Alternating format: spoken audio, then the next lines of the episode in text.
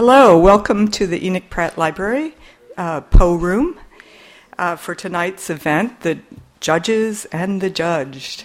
Kind of ominous sounding. Um, um, I'm just going to make a few announcements before we begin. My name's Lisa Greenhouse. I'm a librarian here at Pratt in the Periodicals Department. Um, let's see, uh, J- June 12th, there will be a reading by poets that are published in a local journal called Passager, which is a journal for writers over 50.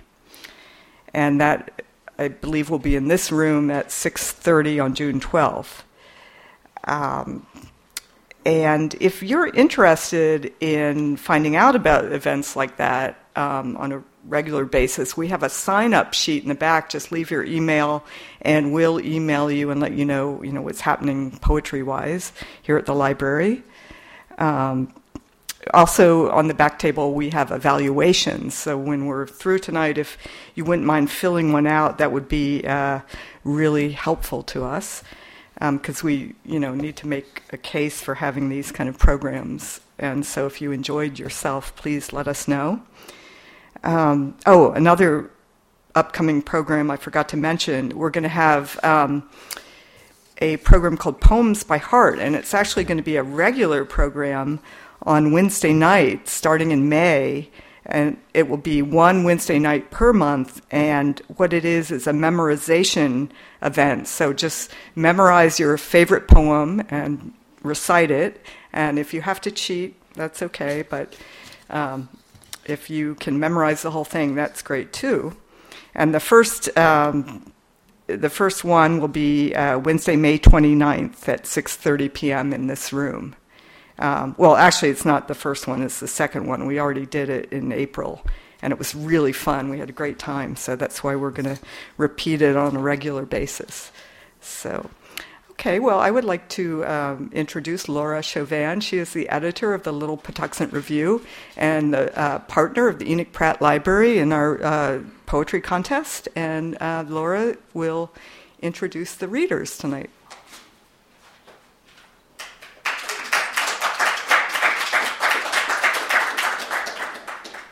Hello, everybody.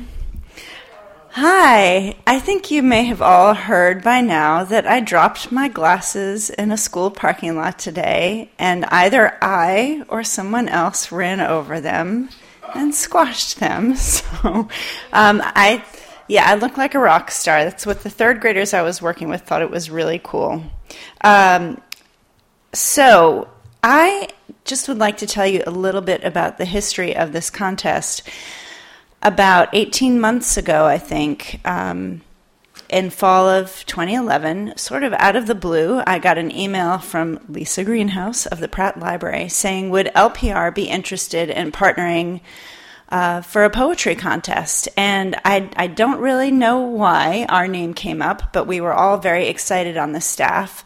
Um, as you probably know, we're a Central Maryland based very community oriented literary magazine and to have an opportunity to um, partner in this contest, which reaches out to all Maryland poets, uh, 18 and older, it just seemed like a great idea. It was very sort of um, it wasn't going to require a lot because there were no fees involved, which we also really liked. So uh, it's been a great partnership. This was our second year. Um, I think the first year we had about 300 entries, and this year maybe closer to 400. 350. Okay, so we grew by 50, so that was really good. And um, I just think it's been a really positive thing. So, do, do all of you, how are you feeling about the contest in its second year? Good?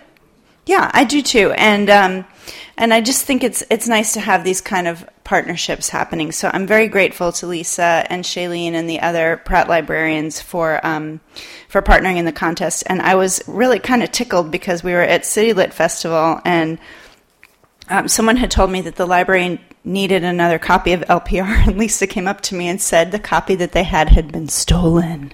I was like, all right, that's good news. Somebody likes us. Um, so I'm going to tell you just a little bit about how the judging works, and um, it pretty much worked the same way both years. Although this year, in addition to staff member volunteers, we had a guest judge joining us, who was uh, Gerry LaFemina from Fo- Frostburg Univers- University. Okay. And um, so the way it worked was we ended up taking about 10% of the of the poems that were submitted, and then the judges, who were four of us both years, um, went through and looked through all of those poems, and then we shared our lists of maybe about the top five or six, um, and ranked each of them. Now, last year, um, I think it was pretty clear to us who the winner was. Um, it was Joseph Ross's poem, When Mamie Till, oh, If Mamie Till Was the Mother of God.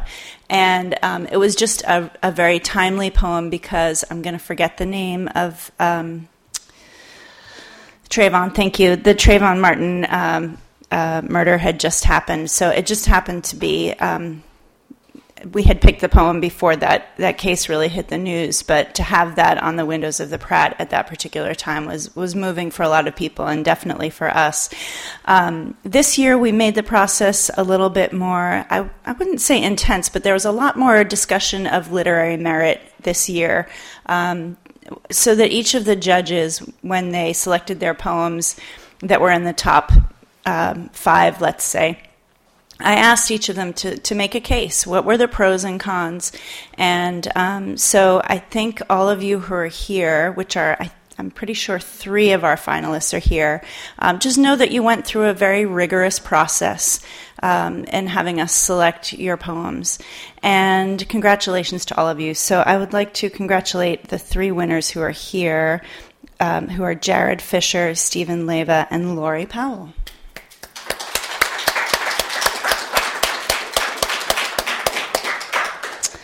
And our two additional finalists were Rachel Brown and Alex Vidiani. Is that, and they're both from Washington.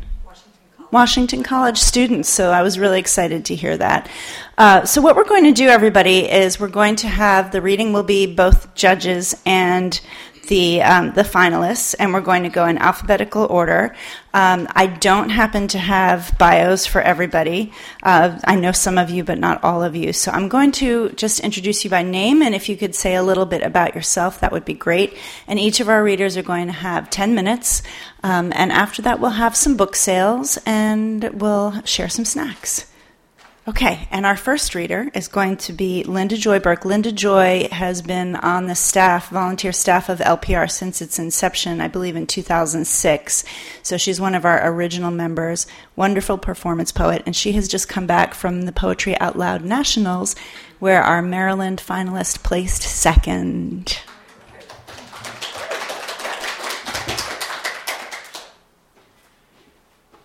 Our Maryland finalist placed second and won $10,000. I just want to say that. Um, for memorizing and reciting poetry. So, for anybody who says poetry is dead, tell them that the NEA and the Poetry Foundation do not believe that.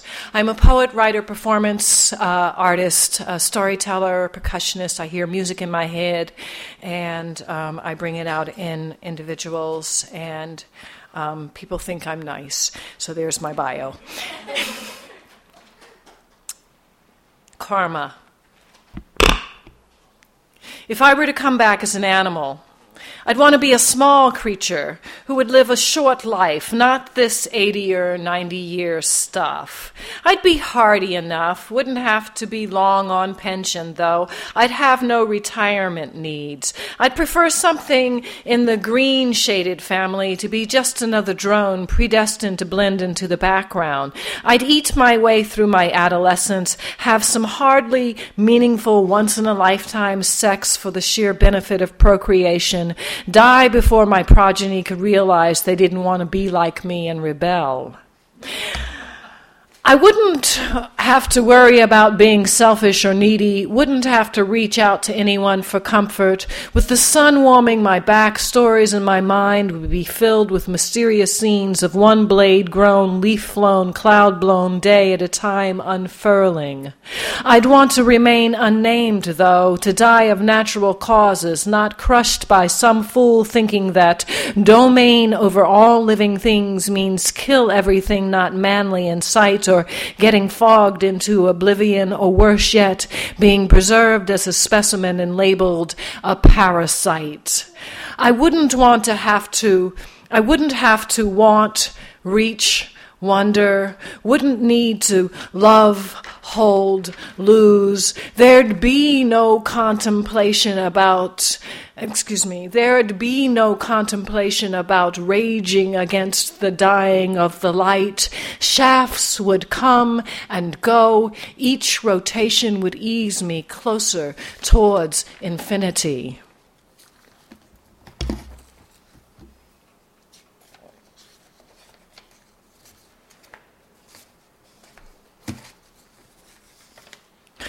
Mortal.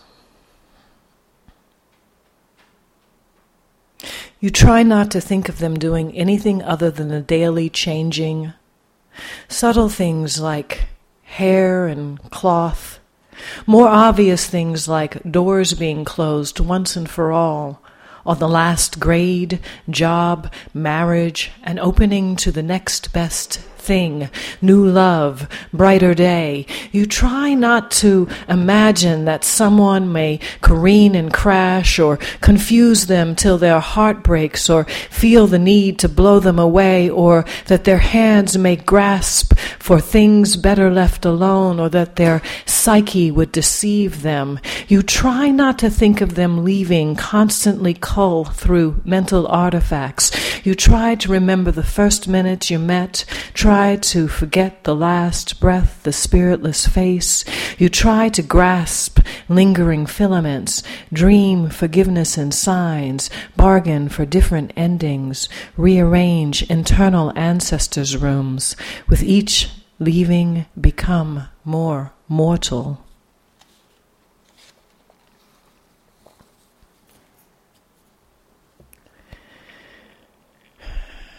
Next to nothing to do. This poem I wrote after the shootings in Connecticut, but more inspired by watching um, the documentary that I believe is on PBS. It's called The Interrupters. And The Interrupters is about the situation in Chicago. Um, every hour or so, someone, some young person is shot. There's a, um, a high school in um, a part of Chicago where by I believe it was March, 25 of their students had either been killed or wounded by gunfire. Um, because I had been listening to the political discourses around um, gun control and um, reading a lot of comments, which really is not healthy for one's mental health, um, online in response to the varying um, uh, discussions around gun control. This came out of me. Um, and also, um, there is a line um, that I did hear from a kid that I in, include in this. This poem is called Next to Nothing to Do. One. After praying and candlelight rituals, after anger, tears, speculations, after finger pointing and calls for sanity, after social media unleashes its bites of how we see it, before damage settles in as change, before grieving grows numb and cold, evolution reveals a new distraction for masses wallowing in a current angst. Two. This is how it is in this tricked out, fast tracked, multitasked America of lack of attention spans and Jerry Springer show like impulse control. We're a melting pot of vehemence, seasoned with a pungent desire for the best thing yet. Three. We start off on the round orb. Thank you. You read my mind.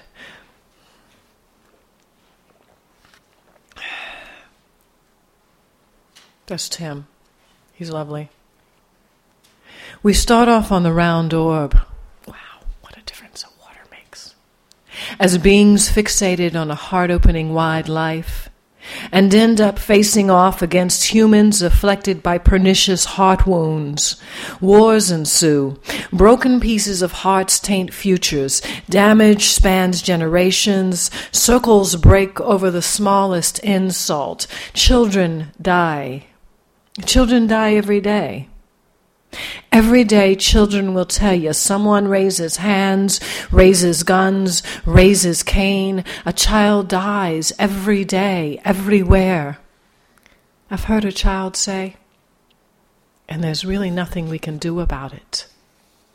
Nothing to do.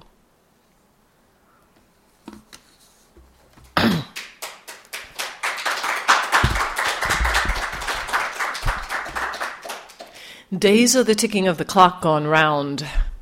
The alarm sounds the race against green, yellow, red, green, yellow, red, green, yellow, red, changing too fast in the day, slowed down to flashing in the night. Pedestrians march past city pigeons, seldom startled into flight. Church bells chiming, car alarms beeping and whining, merchants unlocking and raising their gates.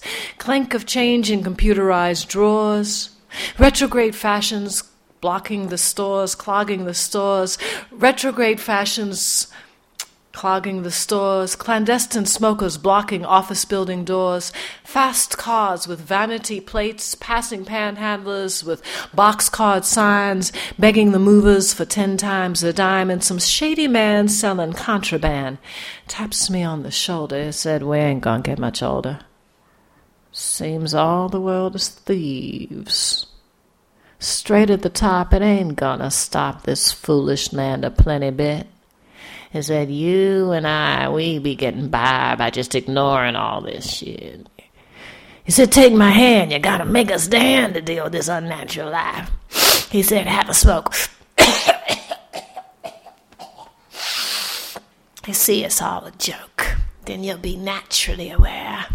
Then maybe you won't have to care about selling and buying your souls.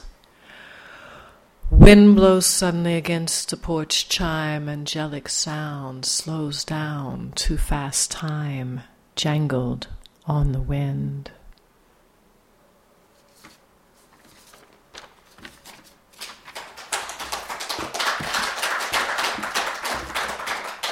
And this is my last poem. Lisa, thank you.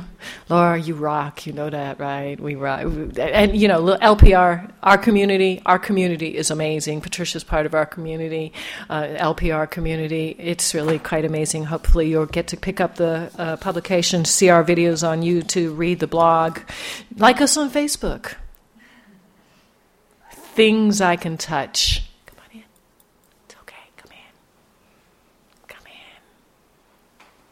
Welcome.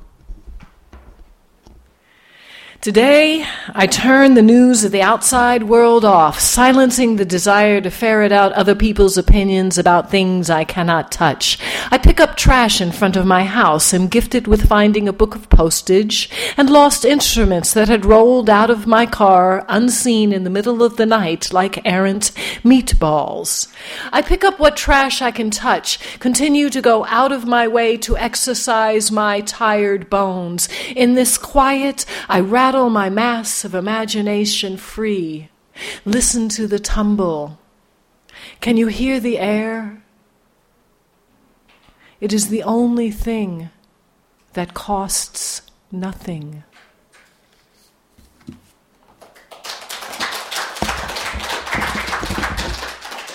Okay, I don't think I took any of your papers.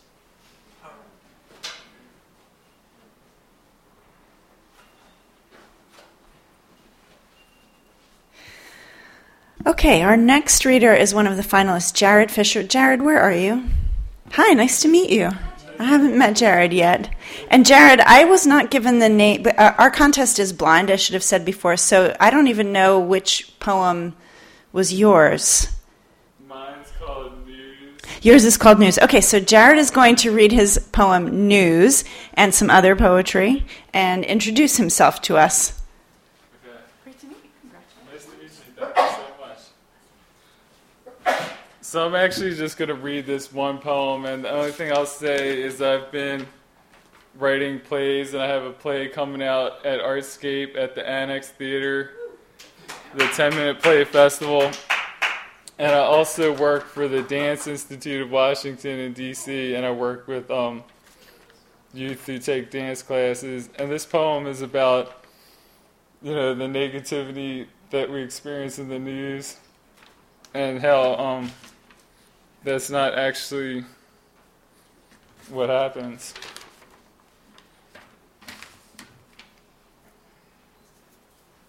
We don't give ourselves enough credit for not being violent. Old lady in the library reading Tolstoy, the family of three, and Eddie's picking the apple cider for a party. The news is like the sun on skin, bad and good mixed up to where we need a screen, but usually just take the beating. A stabbing at the parade, the lottery winner poison. Fear and gruesome stories gather storm clouds above the city that threaten everybody on the streets. We try our best to acclimate to the weather's give and take, taking cover beneath our newspapers. We miss some subtle change. Down the street, a new volunteer serves soup at the kitchen. A middle school rises from the disuse of a coat factory as construction workers install new windows through which fresh eyes will see.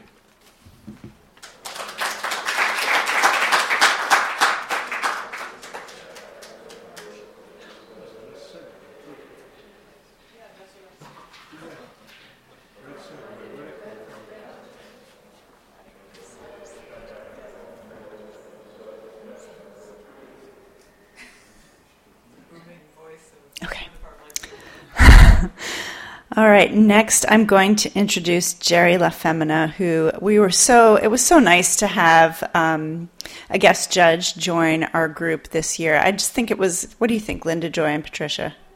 It was fun to have a, a different voice and a new person kind of come into our community that way. So we were we were really pleased to have him as part of the discussion, and um, I will invite him up to introduce himself.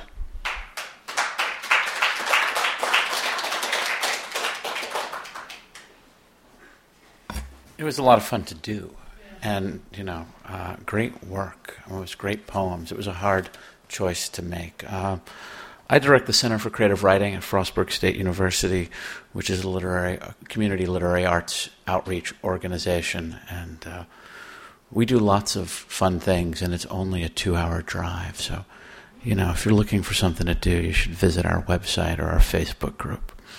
That's all I got to say about me.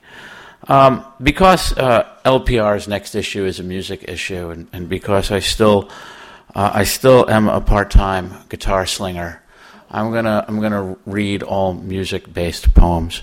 I uh, I toured the country with a New York hardcore band. I had a picture of me, you know, 25 years younger with an electric blue mohawk. Um, and this poem is called New York Hardcore, and the goal is to feel like a hardcore punk song.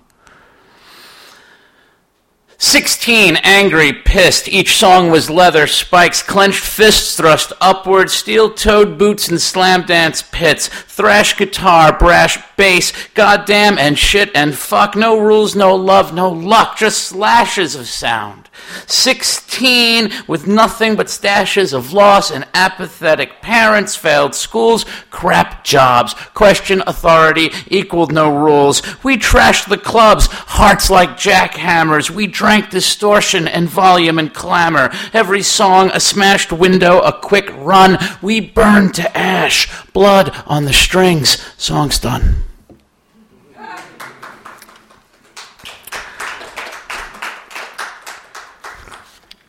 I'm actually co editing with Greg Wilhelm of the City Lit Project an anthology of poems that cover uh, the Clash's London Calling. And um, so, if you're interested in writing a, a London Calling record, you should, a London Calling poem, you should uh, talk to me afterward. Uh, and there are going to be uh, poems for each song, and then there's going to be a section called Liner Notes. And this will be one of the liner note poems. It's called After Breakfast, I Consider String Theory, and it starts with an epigraph from London Calling, which is I live by the river. Morgantown morning. In the distance, a train whistle from the west shore of the Monongahela River.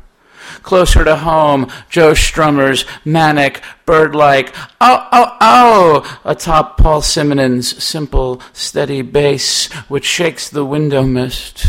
Each day, the prior darkness lasts a bit longer, dawn hesitant as a ninth grade boy's desire. The kids at the bus stop discussing homework and gossip. What does X equal? Did you hear who has a crush? They await the bright slices of bus headlights carving the mist. When London Calling came out, I was their age and trying to understand the arithmetic of yearning, which I never mastered. Though inevitably I learn to seem aloof, to master staring in the distance as if at a spider web unfurled in the corner, its engineer plump as a thumb in slumber. The web silvery with dew. The bus is a bluebird bus, October yellow with blue black lettering for the school district and a stylized bird in flight. Do I alone see the irony in this? The train carries loads of scrap and slag. Hopper car, hopper car, hopper car. Ten of these, fifteen. If a train leaves Pittsburgh at 5 a.m. traveling south and it passes Morgantown at 7.05, X is how many miles per hour? Its whistle is a mile away, so we hear it already a second after it occurred. This is the problem of time, the problem of memory. And so X is a phone number I was given once and lost, and X is the number of light years across the known universes, and X is the street address of the house across from ours with its furrowed awning and windows still dark. But if X is nothing more than the name of a girl in a class that a boy writes over and over again like an incantation in a marble notebook, because he stutters when he feels it on his tongue, and he is failing math class for the first time ever, what can be done? So it must be love, the way the bound flies and the spider web must be hunger, and the Hubble photos of colored lights and gases must be the remnants of the universe's beginning, the echo of the echo of the Big Bang. Mist rising from the valleys and hollows in the mountain state, and the eastern sky slurring magenta from stark gray. X is 7:08 a.m. X is the mark on my hand to see a band in a bar that year do a cover of London Calling, and X is the girl I spied there diving from the stage, and how I dreamt her for months afterward, though I only saw her for a second, her body seemingly weightless, hollow boned, so slight she was passed above the crowd. The bus rumbles past my house and is gone. The bus stop empty now, but for the first leaves of autumn kicking the air. X is the air in motion, and X is stillness. Outside, I step through a long strand of spider web, nearly invisible, but for the way it glistens like a thin rail, or more precisely, like the high E string of an electric guitar in stage light little filament, little foundational cable, a whole world disturbed momentarily. From the telephone lines, birds take off. Moments later, other birds land.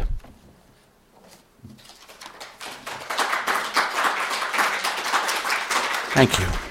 This is called Second Avenue Station, heading home. Guy on the train sang Otis Redding, used his cupful of change like a tambourine. Topside, snow flurries salt the sky, as if the weatherman couldn't care less that the calendar declares spring. I told myself I wouldn't write about the subways for a year, told myself I wouldn't fall in love, too. Fat lot of good either did me.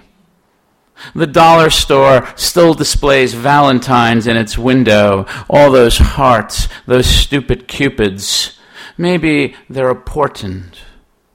A woman reads tarot on the platform like a three card Monte dealer. She's got a box set up. She flips just three cards too, for that's enough. When she sees me coming, she offers the deck. Mine are the priestess, the two of cups and strength. For a one spot, she'll divine what they mean, but I can spend only so much with my many expenditures. Yes, I gave a buck to that homeless crooner, the way I gave one to the pregnant teen who'd once swooned for a man who left fingerprints on her neck's pale flesh. Everyone's got a sad story to tell, or else they're writing one. I've said my prayers for the future down on my knees like a penitent, though I'm sorry for nothing. Or is it, I'm sorry for everything? Walking past her box again, all those cards appear reversed, and doesn't that mean something else? I only have a few dollars left for these offerings that absolve little. At the turnstile, I give one to an amputee vet who thanks me and grants me a blessing from any God I choose. This is called On Hearing David Bowie's Heroes, and um, the the joy of this poem is to to intersperse as many lyrics from that song as possible. Um, Seventeen, in love and lovelorn simultaneously. Bowie crooning through the speakers in my basement room. Laura with me and not with me both. I learned love is a dialectic. I remember standing by the wall where she was all sarcasm and sexy. Years later, we can laugh at it. I was never a king, though I strived for nobility and came up short. Little's changed, just names and cheekbones, noses, though maybe I know a little something about failure and forgiveness and what it means to kiss like nothing could fall. Have you considered this might be why I don't pull you close? So many mornings I re entered the world as sunlight filled the filthy windows and watched dust motes swirl like poltergeists of longing. Nothing will drive them away. Last night, the stars over our heads seemed a blessing, a hundred small and miraculous kisses. I'd say I've given up on romance, but I'm a lousy liar. Just ask Laura, she'll vouch for that. I could be anything I once believed back when she and I made out, when inhibitions was only a vocabulary word, Bowie spinning on the stereo. I could be a villain or a hero, though I know where my tendencies seem to lead, and it's not where you'd think. Maybe still I can be king, and you you could be queen if only you needed me, wanted me. I swear we could beat them just for one day, and come morning I wouldn't be gone. Not this time. Not anymore. This will be my last poem. It's called The Record Store Cat. I like record stores with cats, and I like bookstores with cats, and I think those cats don't like each other necessarily. Anyway, it's uh, it, it, references um, T.S. Eliot briefly, and it also re- uh, references Christopher Smart's Jubilate Agno, for I consider my cat Jeoffry. Um, so that's, I think, all you need to know. Thank you all very much. Thank you, Laura, for inviting me to do this, and Lisa and the Enoch Pratt for setting this all up. It's wonderful. The record store cat knows more about music than half the rock guitarists in New York, and he's mastered cool too. Right now, he listens to social distortion while his tail swings in counter rhythm as it has all morning. Last night, he mellowed out to soulful funk gloriously tortoiseshell, he lounges in the store's bay window, dreaming of Washington Square pigeons, chasing them the way he does the mice downstairs among the old LPs.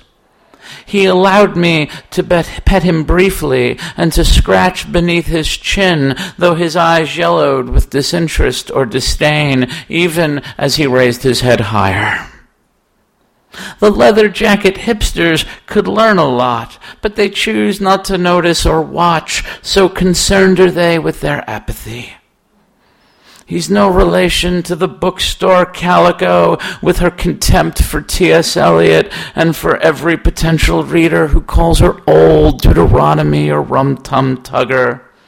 Nor is he kin to Christopher Smart's Jeoffry, though he too is of the tribe of Tiger nor of my own cat, who must, even now, pace our apartment's rooms aggravated by my absence. When I return, he'll ignore me, except at supper time and when he wants motivation to purr. Sometimes I play records and he sits before the turntable, head cocked like the adolescence I once was, imagining whom I'd serenade with Let's Spend the Night Together. So fickle and self determined, so utterly untamed, even in domesticity. This is what it means to love sometimes.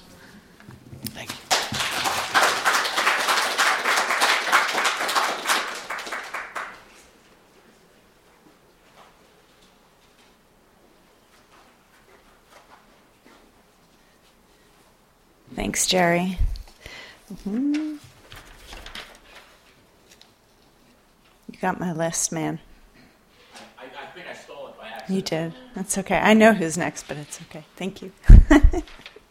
I appreciate it. All right, our next reader is Steven Leyva, and um, he's going to read his finalist poem, which um, was one of the ones I, I really enjoyed. It's very Baltimore poems, so I think you'll you'll like this one, and hopefully he'll read some additional poems. I see you have your book in the back, which is going to be for sale after the reading. So let's welcome Steven.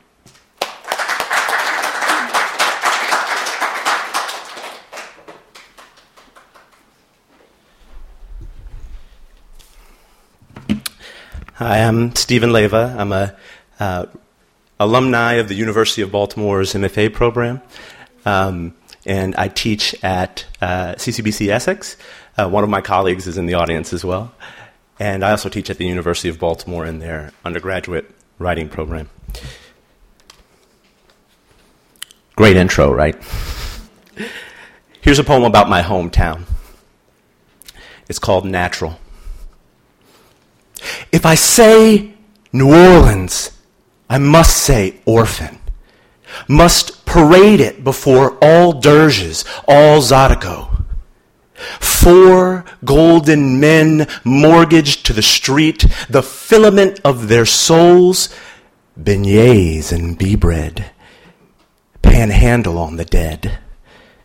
Big Ezekiel the first ruts in the yellow of their name like an organ, like crab fat in winter, each becomes a street lamp. Wrought iron in the blood rusts bourbon through the eye. If I say New Orleans, I must number the things that do not drown. Twenty shades of local purple, of local blended blue and red on black, the kind a fist paints. A levee of bottles, stained glass, an empty one for every child without a parent the ways to wail in jazz, improvising heat and weeping and grief, to make a song a delta, a mouth, the Mississippi. The fat of one Tuesday floated like a flowered hearse through the streets. If I say New Orleans, I must speak of beads in my wife's body, her nipples, her clitoris, and the sun the pleasure of the sky, its blue body so near to death, and the night that comes, its pearls of sweat thrown out, I must pray. This is the last parish, the last altar in America where something, food, remains holy. Even shit sanctifies the land. To arrive here, you must sink, must bow below the level of the ocean, the first priest of the world, and be christened. If I say New Orleans, I must mention being born.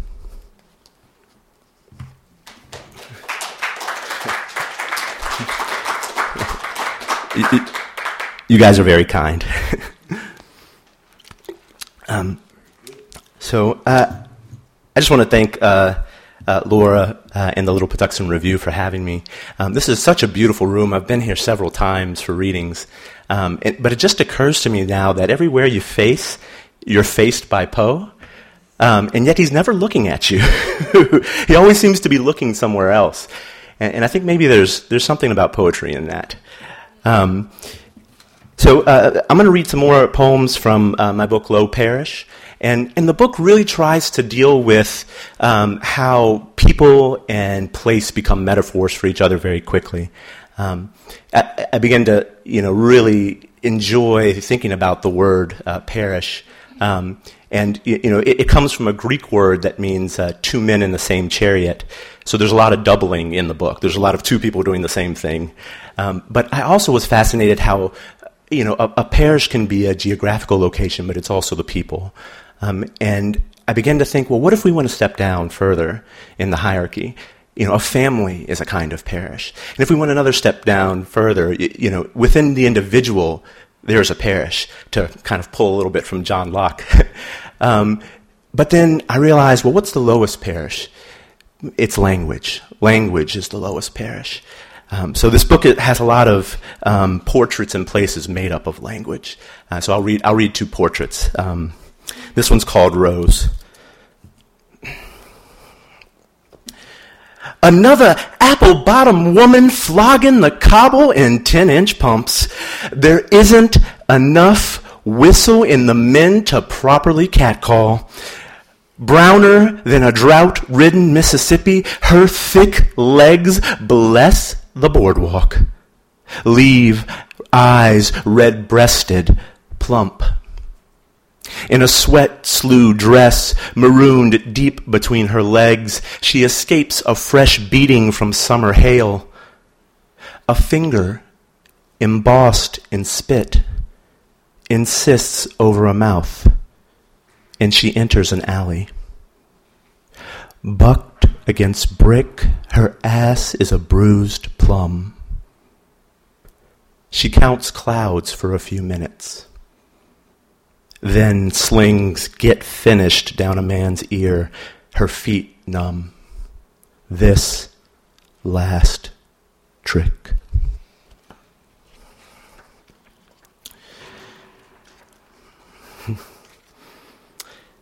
Um, so when I was writing the book, um, uh, I was accused of never never letting the reader smile in the whole in the whole book. Uh, so uh, I'll read a poem that gets as close as it's going to get to uh, making you laugh. Um, so this is called News from a New York Construction Crew. Let's be honest. It took years to make these eyes into sledgehammers. I look and pummel the city into handfuls of raw, pointillist material. Yellow cabs dash color back across suspension bridges, a gift from outer boroughs. Buildings incorporate birds and clouds into their tattoos. Seurat and Eklud dot the East River with rain. Train windows whip apparitions of palette paint across the face. Granite sand pulls the shore to grit. What can I say? To make you step back, see clearly. There is no distance. You can go to see clearly.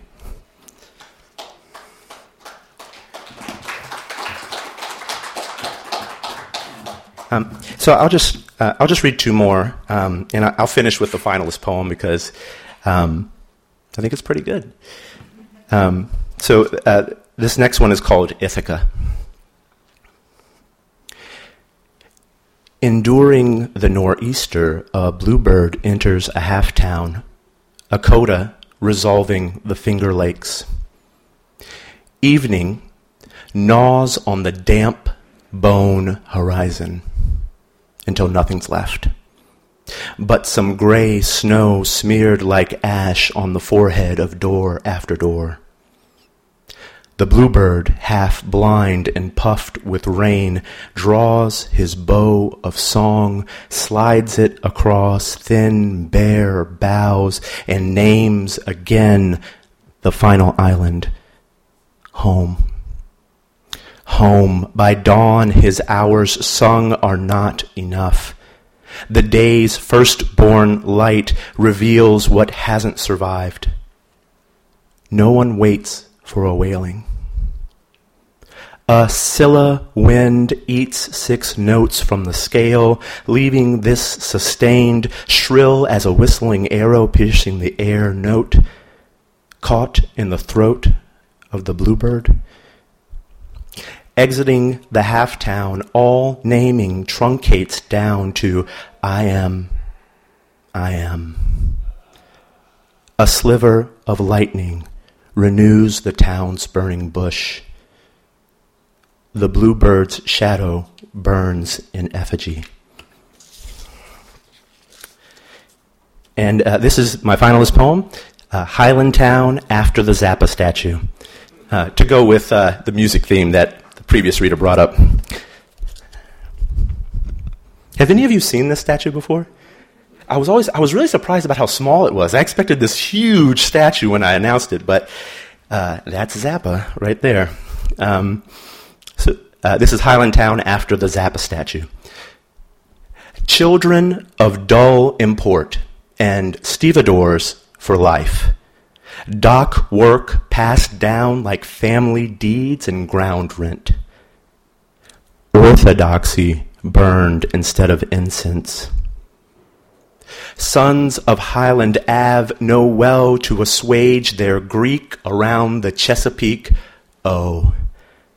For the city's charm is a snake of language eating its own tail. And to that end, oh, hun, nothing can be done. The men wake to the sun running roughshod through steel mills, gutted seasons of dead fish, and Spartan women unmoored in waves of row homes. Thank you.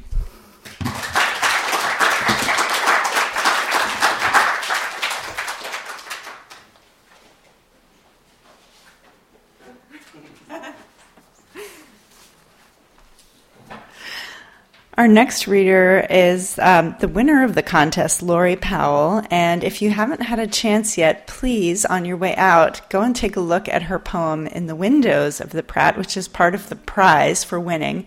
Um, it looks beautiful. The designer, Pratt designer, does a wonderful job. And uh, I'll just introduce Lori.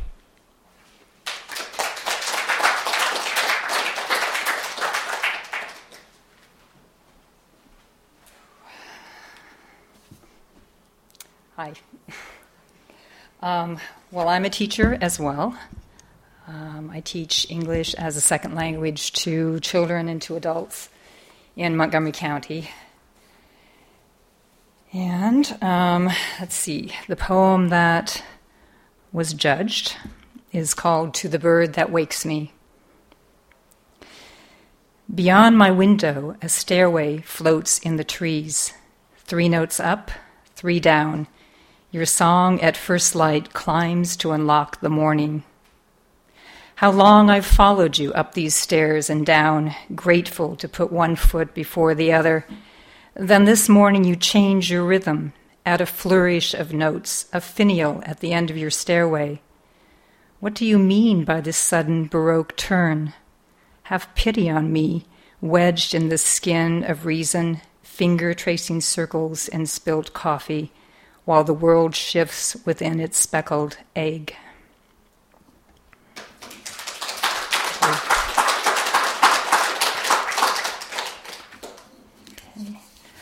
Um, I live quite close to the Potomac River and spend a lot of time walking my dog out there. And in the summer, when the water level gets really low in this particular, I guess it's just a branch of the of the river, you can see the, the boulders that are on the bottom of the river. And it's sort of like looking at the clouds. You can see all kinds of shapes in these boulders. So, this next poem is about that. It's called Country of Rocks. When all has gone soft, I find this boneyard of hard ends heels, chins, elbows angled from earth, foreheads granite enough to do my thinking for me. I'll be the belly that swallows silence whole. Broad brothers lodge a stony finger under my ribs.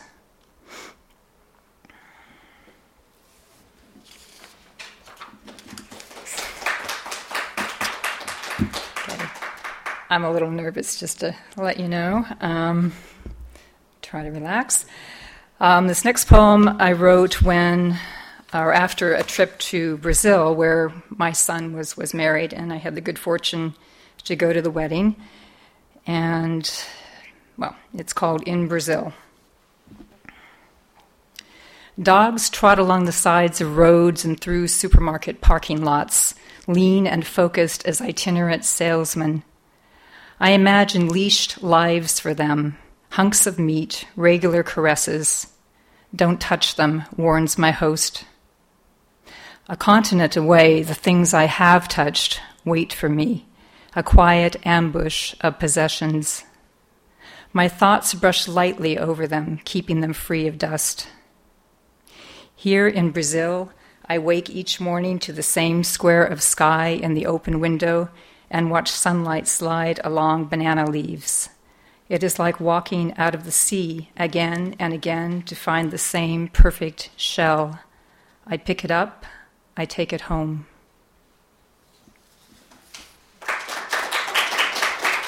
Thank you. Okay, this one's called, it's another travel poem. Um, it's called Travels with My Mother, Chincoteague.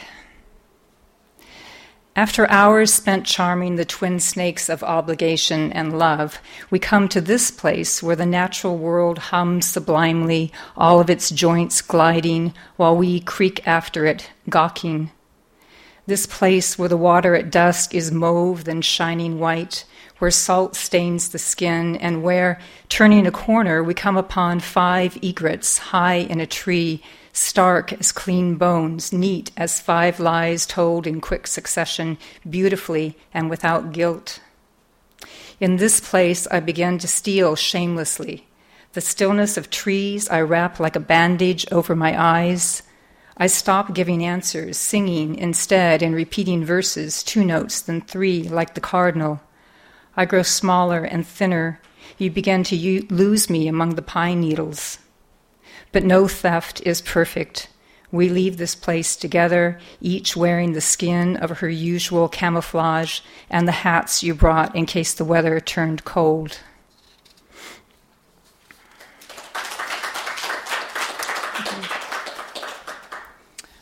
Um, let's see, I think I'm going to, since that was kind of a long one.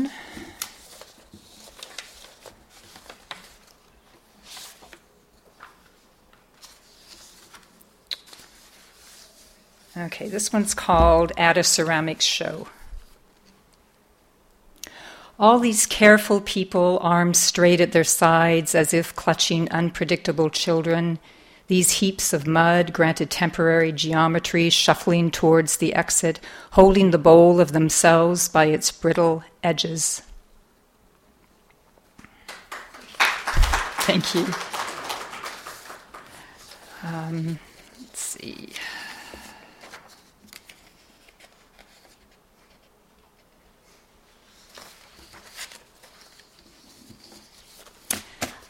This one's called By Heart. I've learned the progress of summer by heart. First, the green tendrils curling smoke like from the thaw of dead leaves, the tender bones of vole and bird, the stew of winter.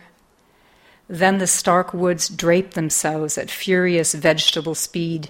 It is a shouting of freedom. It is a high note held until the lungs collapse. For a time, only the small hearts of fruit matter. I hear them throbbing gold, crimson, purple, and my blood leaps along its intricate necklace.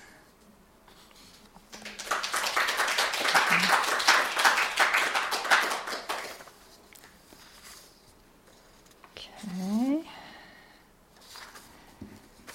All right, the next one's also a poem about something outside my window um, in the summertime. Because I live at the edge of the woods, um, the insects are um, extremely loud, um, but also just a, a, I usually open the windows so that I can hear them more. Um, this is called Insects. On nights my room is not big enough, I open a window to this other, where the hail of small sounds is the night coming unstrung bead by bead. Somewhere in the thicket of trees are the, th- are the slender thumbs of their bodies, the brittle legs sighing, but their song has broken free and runs in all directions, an engine with no God. Listening, I clamor with voices. I am a story told small. I am a jaw clicking and clicking in a thicket of gods. Thank you. You are a kind audience. Okay, I think um, I think I'll read one more. Let's see.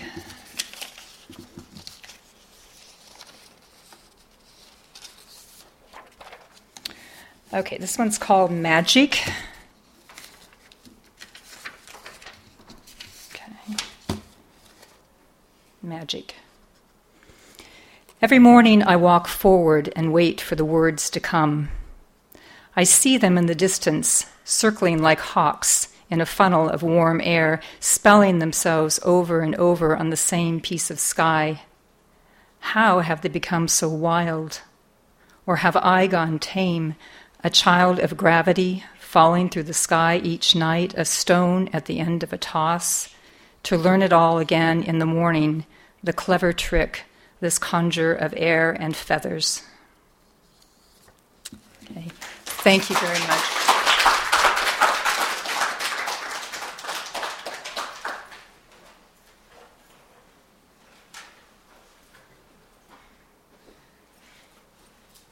Thank you, Lori. So, um, Lori's poem is going to be in the next issue of Little Patuxent Review, which comes out in June. And I'd like to invite you all. Um, I have two invitations.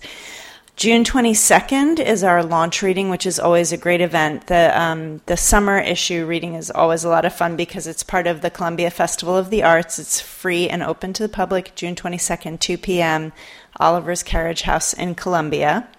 And then our next issue is going to be uh, the theme of, will be science, and it will be guest edited by Baltimore poet, uh, fiction writer, and science educator Lalita Noronha Blob. So I'm really excited that she will be guest editing. And there's a card in the back if you'd like to pick it up with information on the reading period for that issue. And I would like to introduce our last reader, who was um, the fourth judge, Patricia VanAmburg um, a dear friend, wonderful poet, and also an educator, recently retired from HCC. Welcome, Patricia.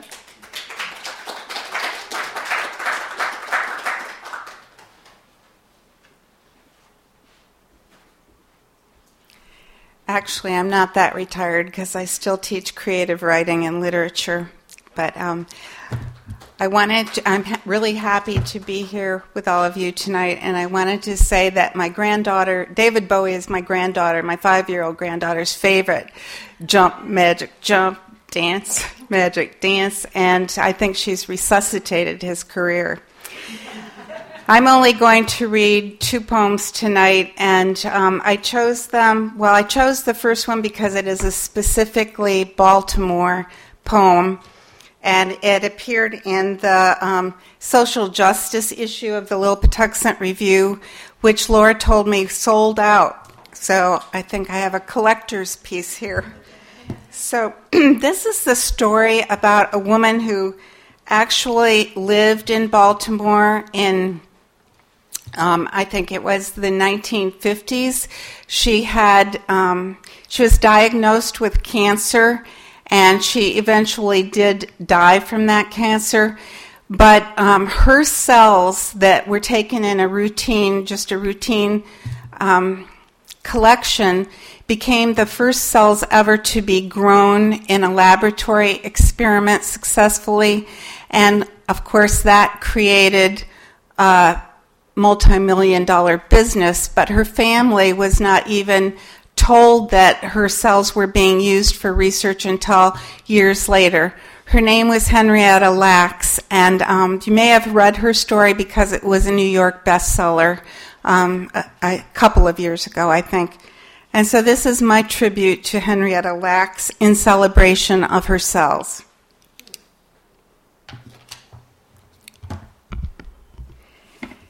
This is your life, Henrietta Lacks, mother of four, dead of cancer. Oh, eh, can I just go back to say I wrote this as a sestina, which I don't normally do, but I hoped the repetition of words over and over would replicate the duplicate or replicate the cells this is your life, Henrietta Lacks, mother of four, dead of cancer, unwitting donor of cervix cells, able to grow in synthetic culture, DNA that was somehow right and ready to become immortal. You did not give or even sell fragments that were your right to own beyond the blight of cancer, to own beyond the bonds of culture, to own beyond the wealth you lacked, your ownership of being mortal. After death, who owns your cells? Can our manipulation be right? The benefits might make it moral to fill the banks that science lacks. Who of us would own our cancer? Aren't we all owned by culture? Your family did not have rights to name the destiny of those cells, their heritage of your cancer or edge against mortality, the power of a whiter culture the possession of all they lacked. Doctors said they did not sell all those samples of your cancer, but science now owns the right to grow that sample into culture, which turns into the hope we lack for human life that is immortal. Posthumously, you battle cancer in those many man made cultures, helping science get it right, succeeding where others lack to fill the gap with growing cells, still your own, but now immortal, a tardy tribute to your life. And I'm just going to read. Oh, thank you. Just going to read one more, and the reason I'm reading this is it was in the Maryland Writers Association um, anthology, Life in Me Like Grass on Fire. And I love the way anthologies create a community of poets and writers. And um, this is called Red Thread Zen. And there really is such a practice as Red Thread Zen. And although we think of Zen sometimes or most of the time as something austere, Red Thread Zen has more to do with fertility. My sister has planted love in a puff, cardiospermum, heartseed, sometimes called a fem plant its vine can climb 10 feet a season. Insignificant summer blossoms ripen to pod pregnant with hearts. When autumn blows a harvest, whether lung or heart or womb, balloons pop like party favors. Imagine red thread streamers binding us to birth and death. Thank you.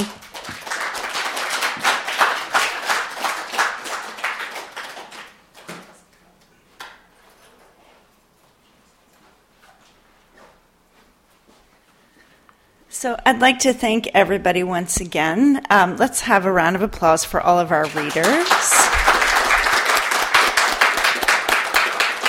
And we have with us three of the librarians who are part of the committee um, supporting the contest. So I'd like them to either wave or stand up and be recognized. Thank you.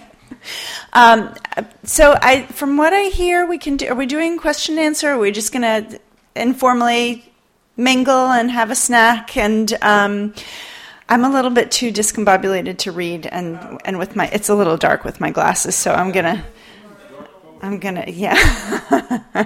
um,